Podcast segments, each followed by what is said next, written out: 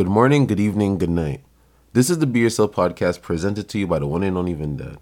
And I remember those days when I'd be in Scarborough Town, walking with a few of my friends, and I have my hood on, and the cop or security would come up to me and be like, Take your hood off. And just like, the fucking sweater came with a hood. Why the fuck can't I have access to my own hood? Like, this is, I paid for this, and I can't put the hood on my head.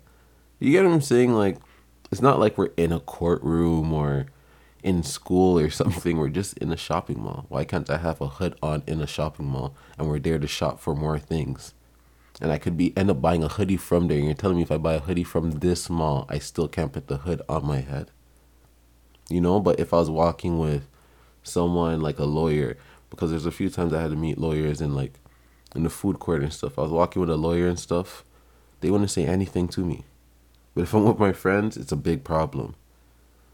Big issue. So that's why sometimes I used to take advantage of those moments to put piss off the cops and security. Just tell them to fuck off and shit like that. I didn't care if I got banned. I'd come back the following week, tell them to fuck off again.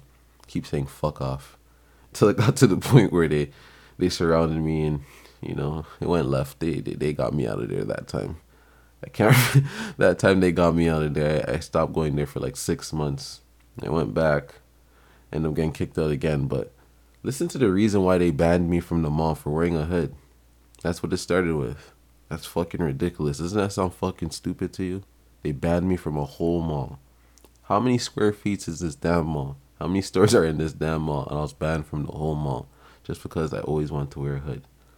It's fucking ridiculous, man. That's very backwards. Very backwards.